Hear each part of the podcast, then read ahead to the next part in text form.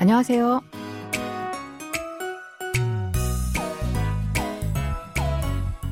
안녕하세요. Bonjour, bonsoir à tous. Merci de nous rejoindre pour ce cours de coréen. Nous débutons aujourd'hui un nouveau drama intitulé Doctor Prisoner ou Docteur prisonnier en français. Cette série de la KBS parle de l'histoire d'un jeune médecin qui combat le mal contre le mal. Allez, c'est parti. Le héros de ce feuilleton est Na Yi-jae. C'est un jeune médecin talentueux avec un bon cœur qui travaille dans le centre médical d'urgence de l'hôpital de l'université Taegang. Mais se mêlant d'une affaire impliquant le fils du président du conseil d'administration de l'hôpital, il est expulsé du milieu médical. Trois ans plus tard, il fait son retour en tant que chef du service médical de la prison Saseol. Et là-bas, il passe à l'acte pour combattre le mal qui a détruit sa vie et sa famille sans hésiter à faire appel à des moyens malhonnêtes ou illégaux. Écoutons d'abord l'extrait en entier. 진단서에 있는 병명대로 판코니 빈혈 증세랑 일치합니다. 확실해요? 네. 조속히 외부 병원으로 이송하는 게 좋을 듯합니다. Pour devenir le chef du service médical de cet établissement pénitentiaire, Naïjer rend visite à une prisonnière qui s'appelle Oh Jang-hee. C'est un personnage riche et puissant. Il lui propose de l'aider à obtenir la suspension de l'exécution de sa peine en échange de sa recommandation au poste qu'il veut. Elle accepte et il lui donne des instructions et des médicaments qui font apparaître des symptômes semblables à ceux de l'anémie de Fanconi. Elle suit ses consignes et les symptômes apparaissent. Alors, elle demande la suspension de l'exécution de sa peine pour sa maladie. Par la suite, le procureur Chong Eui-shik, accompagné d'un conseiller médical, vient à la prison pour vérifier l'état de la prisonnière. Cet extrait est une conversation entre le procureur et le conseiller médical qui a observé Oh Jang-hee. Récoutons le début de l'extrait. 진단서에 있는 병명대로 판코니 빈혈 증세랑 일치합니다. 진단서에 있는 병명대로 판코니 빈혈 증세랑 일치합니다. Cela correspond aux symptômes de l'anémie de Fanconi, comme le nom de la maladie indiqué sur le certificat médical. Tindanso signifie certificat médical et est une particule de lieu qui porte le sens de à, dans ou sur. Ita veut dire il y a ou se trouver. Pyongyang signifie nom de la maladie. Tero signifie comme. Panconi pignol est le nom d'une maladie qui se traduit par l'anémie de Fanconi. Chungse, c'est symptôme. Lang ou irang est une particule qui indique le mot auquel elle est attachée est un objet de comparaison. 일치하다 signifie correspondre. Répétons cette phrase.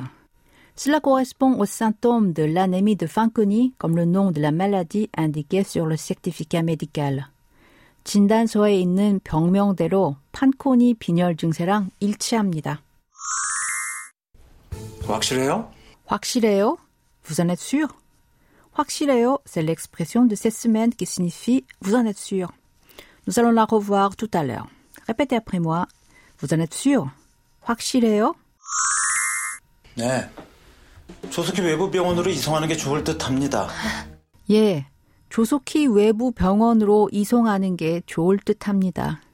Oui, il vaudrait mieux la transférer immédiatement dans un autre hôpital à l'extérieur. 예, c'est oui. On peut aussi dire né. ye et ne sont des termes honorifiques. En non honorifique, on dit un. Chosoki porte le sens d'immédiatement ou dès que possible. Webu, c'est extérieur et Pyongwon, hôpital. Uro est une particule qui donne le sens de vers, à ou dans. Isongada veut dire transférer. Chota signifie être bien.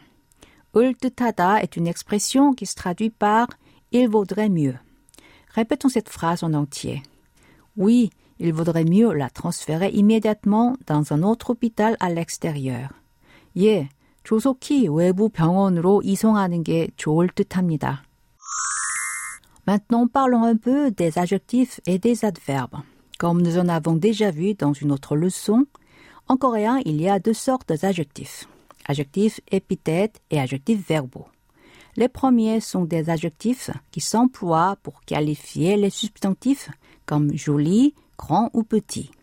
Les derniers qualifient aussi les substantifs, mais ils servent de verbe dans les phrases. Alors ils se traduisent par exemple être joli, être grand et être petit. En fait, les adjectifs épithètes proviennent des adjectifs verbaux. Voyons quelques exemples. Être joli se dit en coréen 예쁘다. Être grand, 크다. Être petit, 작다. Alors, comment peut-on transformer un adjectif verbal en adjectif épithète Voici la règle. On prend le radical d'un adjectif verbal et y ajoute niun ou un. Quand est-ce qu'on utilise niun et quand est-ce qu'on utilise un Si le radical se termine par une voyelle, on prend niun. Et s'il se termine par une consonne, on prend un. Prenons comme exemple 예쁘다. Son radical est 예쁘.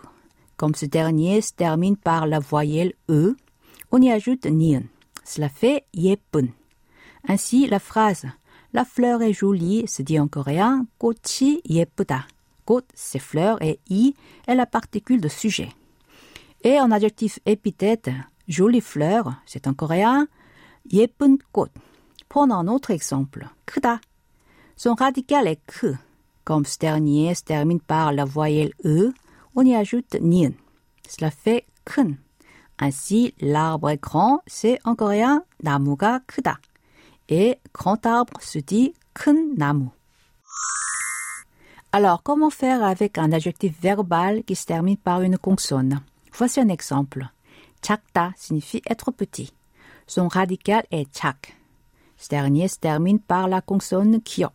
Donc, on prend un, ce qui fait 작은. Ainsi, l'arbre est petit se dit en coréen 나무가 작다. Et petit arbre, 작은 나무. Maintenant, passons aux adverbes. Il y a plusieurs façons de faire des adverbes, mais commençons par la plus simple. Pour changer certains adjectifs verbaux en adverbes, il suffit d'enlever la terminaison ta et d'ajouter que au radical. Prenons comme exemple 크다. Suivant la règle, on enlève ta, ce qui donne que. Ensuite, on y ajoute que et cela fait 크게. Voilà, c'est l'adverbe qui se traduit par grandement. De même, 예쁘다 et 작다 deviennent 예쁘게 et 작게. Prenons d'autres exemples. En coréen, il y a de nombreux adjectifs verbaux qui se terminent par 하다, comme 조용하다, être silencieux, 깨끗하다, être propre, 중요하다, être important, et 행복하다, être heureux. À ce type de mot, on applique la même règle. Du coup, 조용하다 devient 조용하게. De la même manière, 깨끗하다 devient 깨끗하게, 중요하다, 중요하게, et 행복하다, 행복하게. Allez, répétez après moi. 깨끗하게, 중요하게, 행복하게. C'est le moment d'apprendre l'expression de cette semaine. 확실해요? Vous en êtes sûr? 확실하다 est un adjectif verbal qui signifie être certainement ainsi. Cette expression s'emploie pour vérifier si les propos de l'interlocuteur sont exacts. Elle peut être utilisée pour examiner s'il y a une erreur ou un mauvais jugement. Elle est aussi employée quand il y a quelque chose de douteux et pour demander si c'est bien clair. Si le locuteur demande 확실해요, cela peut rendre son interlocuteur embarrassé et le faire douter sur une quelconque erreur de sa part. À la place de 확실해요, on peut utiliser 틀림없어요, 믿어도 돼요 ou 정말 그래요. Allez, je vous propose de répéter à trois reprises l'expression de cette semaine. 확실해요? 확실해요? 확실해요? Pour conclure cette leçon, écoutons encore une fois l'extrait d'aujourd'hui en entier.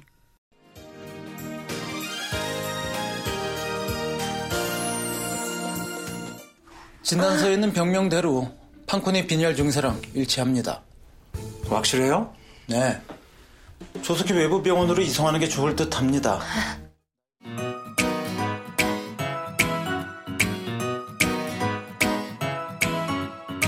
Voilà, ainsi se termine la leçon de cette semaine.